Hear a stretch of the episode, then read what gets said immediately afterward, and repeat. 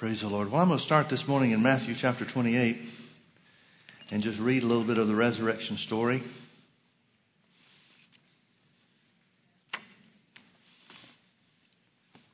It's an interesting thing to me how that the Bible is so brief in its relation of certain things, certain events that are actually the pivot points for all of mankind and, and really the universe. The resurrection account is one of those instances. I'll start reading in Matthew chapter 28, verse 1. In the end of the Sabbath, as it began to dawn toward the first day of the week, came Mary Magdalene and the other Mary to see the sepulchre. And behold, there was a great earthquake, for the angel of the Lord descended from heaven and came and rolled back the stone from the door and sat upon it. His countenance was like lightning and his raiment white as snow. And for fear of him, the keepers did shake and became as dead men. And the angel answered and said unto the women, Fear not ye, for I know that you seek Jesus which was crucified. He is not here. For he is risen, as he said. Come see the place where the Lord lay. And go quickly and tell his disciples that he is risen from the dead. And behold, he goeth before you into Galilee, and there you shall see him. Lo, I have told you. And they departed quickly from the sepulchre with fear and great joy, and did run to bring his disciples word. And as they went to tell his disciples, behold, Jesus met them, saying, All hail. The folks, I want you to understand something. Jesus has just paid the price for all of mankind's sin. He has, according to the Old Testament scriptures, suffered the waves of God's wrath upon sin, not upon him, but because he was made to be sin and had to suffer our, our death, the death that was due us as well as all of mankind. The wrath of God was poured out upon Jesus during the time that he was in the heart of the earth. Jesus, as the Bible says, was the firstborn from the dead. Now that can't be physical death because there were people that were raised from the dead in Jesus' ministry. So if he was the firstborn from the dead, it can't be, and it's not talking about physical death, what was he the firstborn from? Spiritual death. That means he had to have died spiritually, not just physically. See, the resurrection wasn't just about a physical resurrection. Because if the cross and physical death itself could have paid the price, and Jesus wouldn't have had to be anywhere for three days and three nights. He could have come down from the cross as soon as his life ended, and that would have been it. It wasn't a mental suffering because God the Father and Jesus himself planned the sacrifice that would be necessary before the foundations of the earth. It was a spiritual suffering. It was a spiritual death. So Jesus, after having accomplished righteousness for the world, for all of mankind, shows up and says, cheers. That's what all hail means. It means be cheerful. Literally means cheers. Jesus could have shown up and said, I'm back. He could have said, guys, let me tell you about the last three days. He could have explained the horrors. He could have gotten on to them for being huddled up and, and behind closed doors because of fear. Because the Bible says he clearly taught them that he's going to suffer, be killed, and raised again the third day. It was too much for them to accept, I, I suppose, as it probably would have been for us too. There are a number of things that he could have said, a number of things he could have talked to them about, but Jesus shows up and says, All hail. It was enough that he did the work. He's not there to brag about what he did. He's not there to go in detail about it. He left that for later writers, mostly the Apostle Paul. Jesus met them saying, All hail. And they came and held him by the feet and worshiped him. Then said Jesus unto them, Be not afraid. Go tell my brethren that they go unto to Galilee, and there they shall see me. In other words, you are going to see me more. Now, I want to turn to uh, Romans chapter 1, a couple of scriptures I want to read uh, in Romans 1, and then also 1 Corinthians 15. I want to fast forward 30, 40 years to Paul's ministry. Paul is writing a, a letter to the church at Rome, a church that he did not start, but that was started from as a byproduct of his ministry. Others that were influenced and saved under Paul's ministry started the church at Rome, to the best of our information at least. And Paul is writing to the church that he's never visited, someone that looks at him perhaps as a spiritual grandfather. And in starting the, what is, in my opinion, the, um, well, not just my opinion, I guess all Bible scholars and theologians would agree with this. Um, the book of Romans is the most doctrinally complete of all of Paul's writings. And Paul, in starting this, says very simply, verse 1 Paul, a servant of Jesus Christ, called to be an apostle, separated unto the gospel of God, which he promised before by his prophets in the Holy Scriptures, concerning his Son Jesus Christ, our Lord, which was made of the seed of David according to the flesh, and declared to be the Son of God with power. Notice the first thing that Paul identifies, the first reason that he says that he wrote, the first and most important foundation point or stone that he wants to lay declared to be the Son of God with power, according to the Spirit of holiness, by the resurrection of the dead. Look with me over to 1 Corinthians chapter 15. I want to read a, a good part of this chapter. Paul is writing to the church that has their own ideas about some things, has their own doctrine, has their own way of doing things. He probably um, gave more correction to the church at Corinth than any other church. Church at Corinth was split in a number of ways. They were more celebrity minded than they were truth oriented. And as a result, the church uh, is the only church of the ones that Paul started that we don't have record of. We can't say for sure that it didn't, but we don't have record of it lasting past one generation. And Paul wrote 1 Corinthians 15, beginning in verse 1. He said, Moreover, brethren, I declare unto you the gospel which I preached unto you, which also you have received and wherein you stand, by which also you were saved, if you keep in memory what I preached unto you, unless you have believed in vain. For I delivered unto you first of all that which I also received, how that Christ died for our sins according to the scriptures, and that he was buried, and that he rose again the third day, according to the scriptures. After that, he was seen of Cephas, then of the twelve. That's Peter and the twelve apostles. After that, he was seen of above 500 brethren at one time, of whom the greater part remain unto this present day, but some are fallen asleep. After that, he was seen of James, and then of all of the apostles. And last of all, he's seen of me also as one born out of due time. For I am the least of the apostles that am not, that am not meet to be called an apostle because I persecuted the church of God. Skip down with me to verse 12. Now, if Christ be preached that he rose from the dead, how say some among you that there is no resurrection from the dead?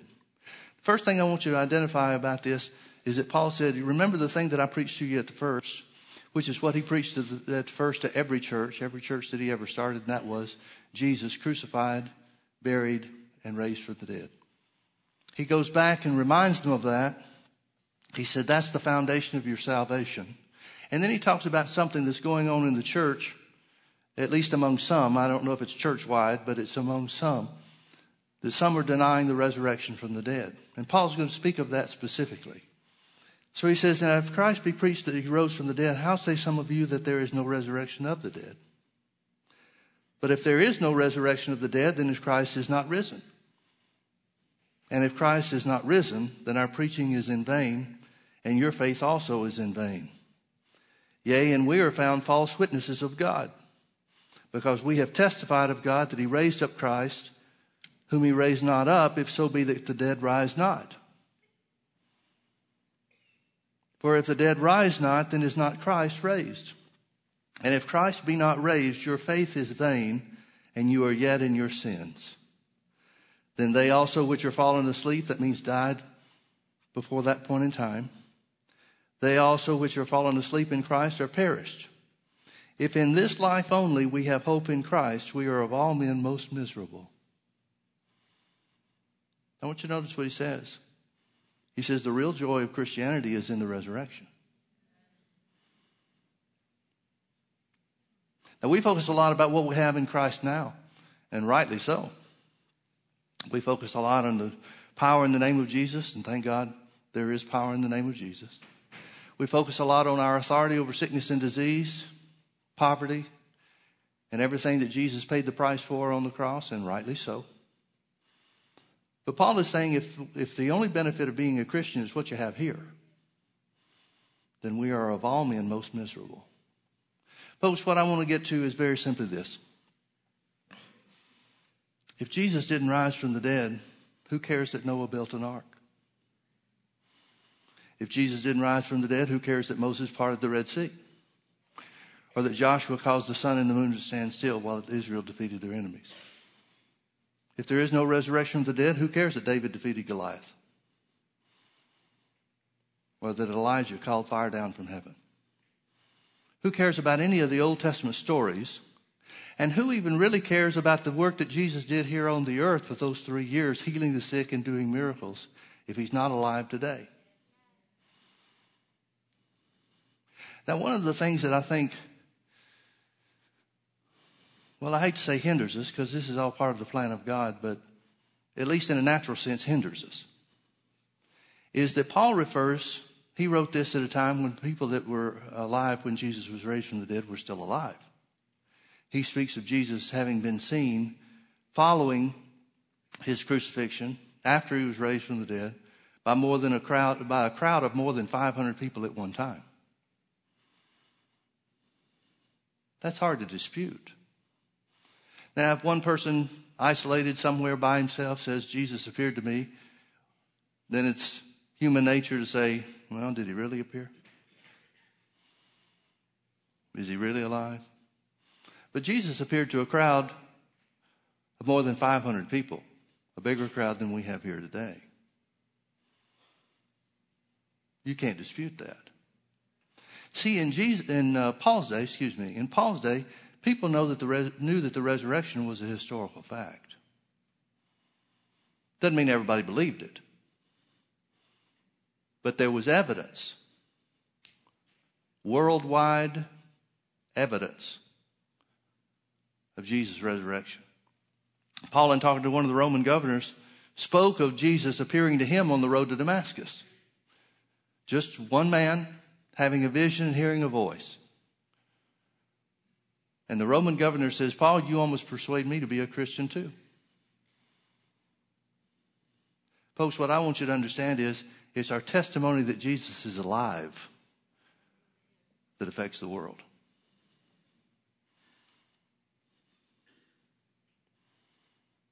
Without the resurrection, there is no power to Christianity.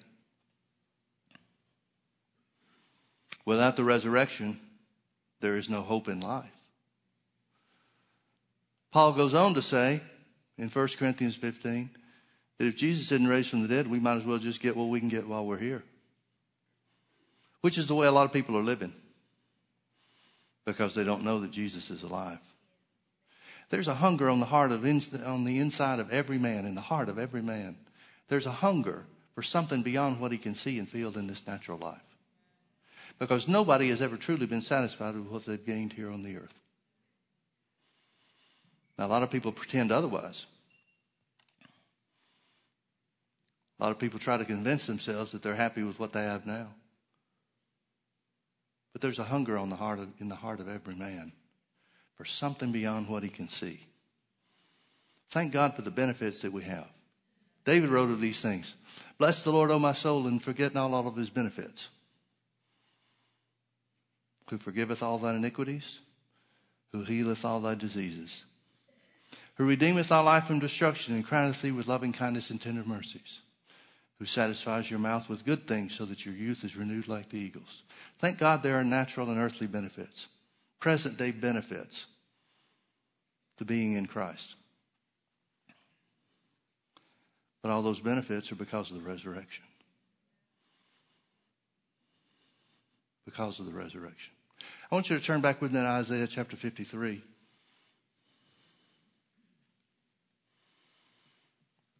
There's an old English preacher that came to church one day with a bird cage. It was a broken down thing, it was rusted out, and he set it right on top of the pulpit. And he told a story and he said, This week, I was walking down behind the church and I saw a little boy with this bird cage, and in it he had two little sparrows. And I walked up to him and I said, What you doing? He said, Well, I caught these birds.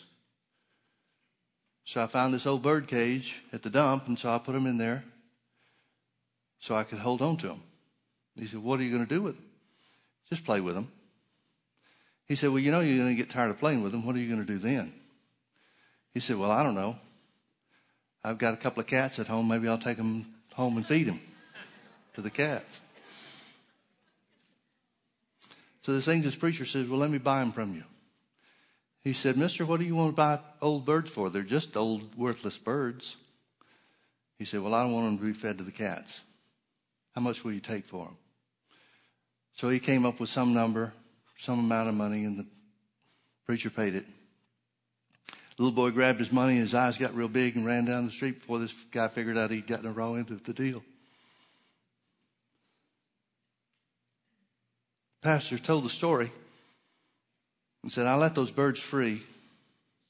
And he said, then it occurred to me how alike my experience was to what the devil has done to mankind.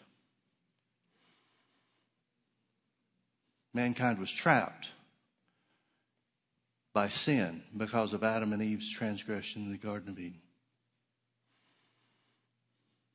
And I'm sure he mocked God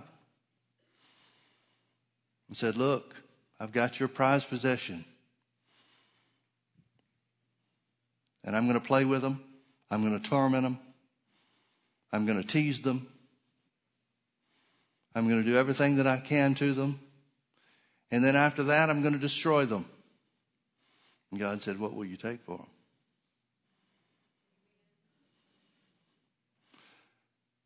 I'm sure this is not a literal translation of the way that it went. But the deal was struck, not on the devil's end, but God's end. The deal was struck, and the price was going to be high. It would cost God everything, it would cost his own blood. So God sent Jesus. Now, in Isaiah 53, every Bible scholar will agree this is talking about the Messiah. Not everybody agrees that the Messiah has come. The Jews are still looking for somebody to come and fulfill these things. But we know that Jesus is the Messiah. And in Isaiah 53, verse 10, is one of the most impactful scriptures in all of the Bible because it tells of God's plan. It says, Yet it pleased the Lord to bruise him. The word bruise is the word crush. It pleased the Lord to bruise him. Now, I think it's, um, uh, I had a wrong idea of this scripture for a long time because somehow or another I had the idea that God was happy to do it. And that can't be the case. But it literally means God was satisfied by the crushing of Jesus.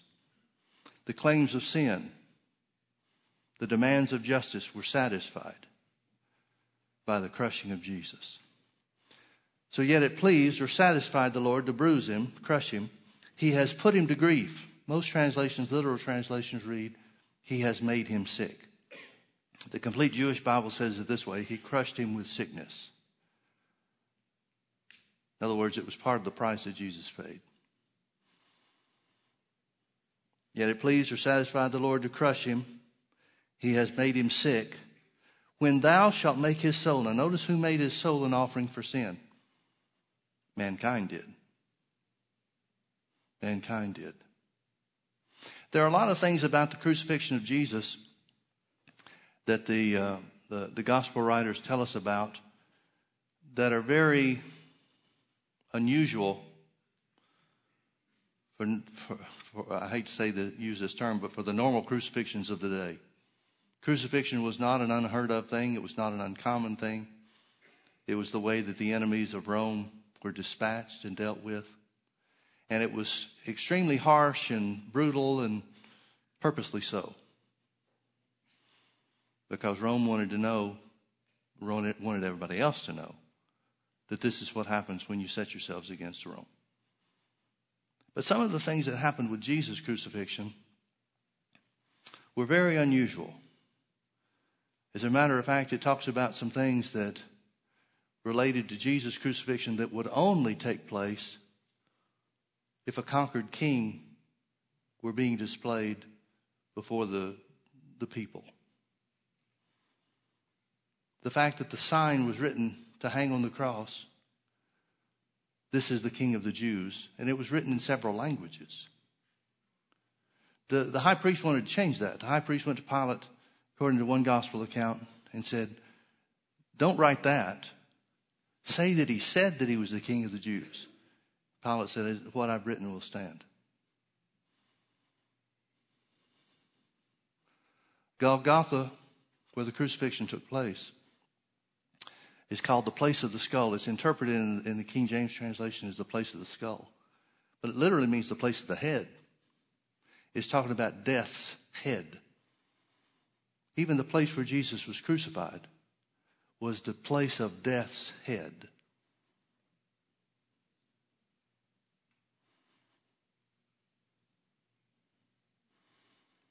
Yet it pleased the Lord to bruise him. He has made him sick. That doesn't mean he had cancer or leprosy or anything else on the cross. It means God laid the origin and the cause of sickness upon him. When thou shalt make his soul an offering for sin, Jesus was an offering for the sins of mankind, crucified not only by the Jews, but also by the Gentiles, to serve as a sacrifice for all. When thou shalt make his offering, his soul an offering for sin, he shall see his seed. That's what's going to bring forth the true seed of Abraham, the church, you and me. He shall prolong his days. That's a, a, a difficult translation. It literally means, and he shall live forever.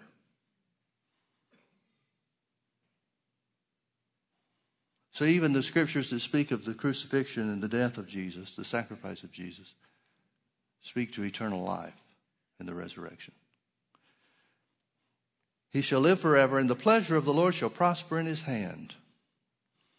He, meaning God, verse 11, shall see the travail of his soul, the price that he pays, that Jesus pays for sin, and shall be satisfied. By his knowledge shall my righteous servant justify many, for he shall bear their iniquities. There's a lot of things about the crucifixion of Jesus and a lot of things about the, the Old Testament reference to the work of Jesus that's not only instructive, but awe inspiring. Not in a good way. But the price that Jesus paid was unfathomable. Psalm 88 says that Jesus was crushed by the waves of God's wrath. It's not like Jesus was in the place of paradise or the place of comfort for three days, just watching the clock, waiting for the time that he could rise. He was paying the price for sin. What does that mean? We can only speculate. But what the Bible does tell us is that wave after wave after wave of the wrath of God pounded upon Jesus until he, in the heart of the earth, despaired. Jesus was at the point, according to the Old Testament scriptures, of losing hope.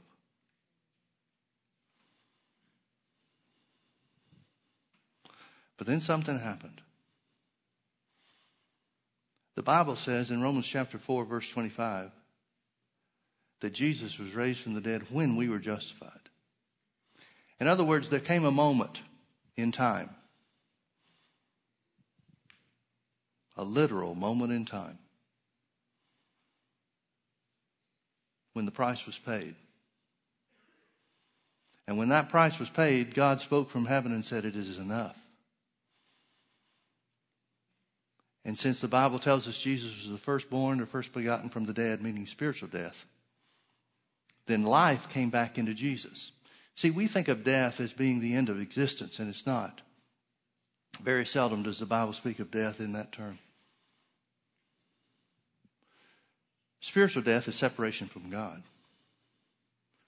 And Jesus was separated from God, which means he had to have ceased to be God. I know that's difficult for some to accept because when you think with the natural mind and operate according to your senses, which is the source of all natural and physical knowledge, then it's hard to accept that. How does Jesus stop being, being God? If he was God, how does he cease to be God? Well, the Bible says in 2 Corinthians 5.21, God made Jesus to be sin who knew no sin. Literally, he became sin. He became the embodiment, the, personal, the personification. I'll get that word out in a minute. He became the personification of sin itself. Now, folks, you need to realize the devil is the personification of sin. So when Jesus became that very thing, he took on the devil's nature himself. That's tough for us to accept. But that's what the Bible says. Jesus, who knew no sin, became sin for a reason to pay the price. At that point, he became spiritually dead. Remember, Jesus told the disciples and those around him, He said, No man can take my life from me, but I can lay it down. And if I lay it down, I can take it up again. You remember in the cross, the last thing Jesus said was, It is finished. Into your hands, Father, I commend my spirit.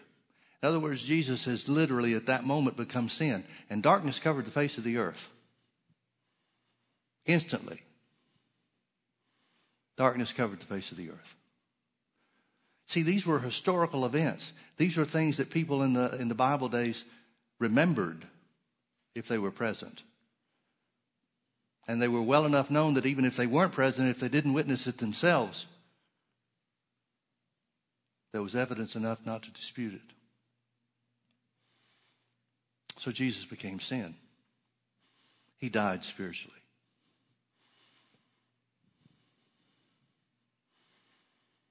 But when that moment came, when the price was paid, God said, It is enough. And the life of God came back upon Jesus. Jesus was the firstborn from the dead. That means Jesus was the first person born again. Somehow or another, we seem to have the idea that our born again experience is different than what Jesus, the life of God that Jesus has. But the reality is the same born again experience that Jesus has is the born again experience that you have, if the Bible's true. I settled that one a long time ago. Jesus was born again and he was raised from the dead. The Bible says he was raised from the dead when you were justified when you were declared righteous. In other words, the price was paid, and God said, That's enough. Mankind is declared righteous because of the sacrifice of my Son. Now there's only one thing left to do, and that is to accept what He's done for you. Him who knew no sin was made to be sin, that you might be made the righteousness of God.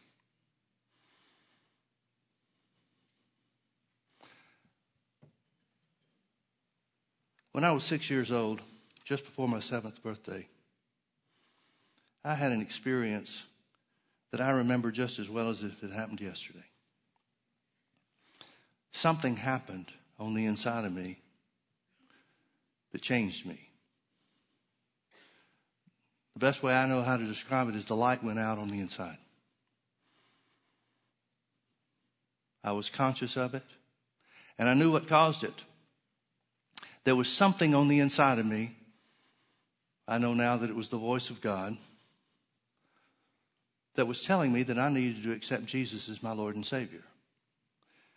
Now, my mom and I and my brother were going to church at the time. And so I knew that every week at the church that we went to, they would give an altar call and invite people to come down and give their hearts to Jesus. So I knew what they, I knew a little bit about what they were talking about. And when this voice on the inside of me told me that I needed to accept Jesus, it scared me. Looking back at it, it shouldn't have. But at six years old, you know, I thought that meant I had to go down in front of everybody to the front of the church. And that scared me. So I didn't do anything about it. And for, I'm not sure exactly how long it was, maybe up to about 10 days, a week or 10 days maybe. I was miserable.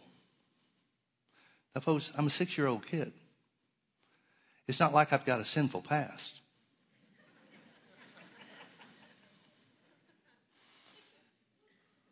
It's not like there's some great wrong that I've committed and, and haven't repented of or, or something like that. For me, it wasn't about sin. It was about obeying the voice on the inside. Well, after a week or 10 days, I finally went and talked to my mom about it. Told her what was going on. She said, Well, Mike, you don't have to go down to the front of the church. That's the first good news of the gospel that I remember. She said, You don't have to go down to the front of the church. We could pray right here. I said, Can we, Mom? She said, Yeah. So we knelt down in the room where we were and we prayed. She, she knew enough, thank God she knew enough about how to pray to get me saved, what to have me say and what to have me do. And immediately, I remember it like it was today. Immediately, that light came back on on the inside. And that light's been on ever since. That's 53 and a half years ago. You can do the math later.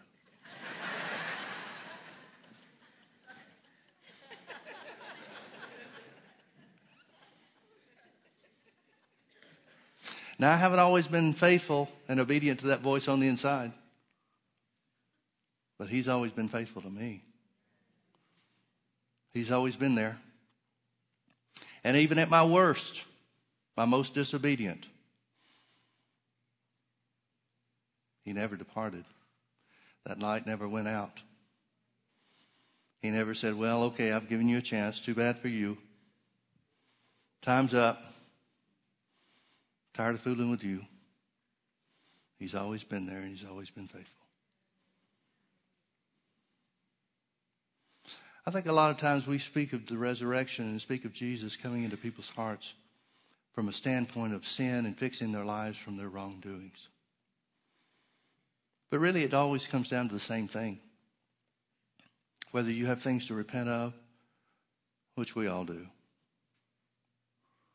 or if you consider yourself to be a good person, moral person, it always comes down to the same thing, and that is obeying that voice on the inside.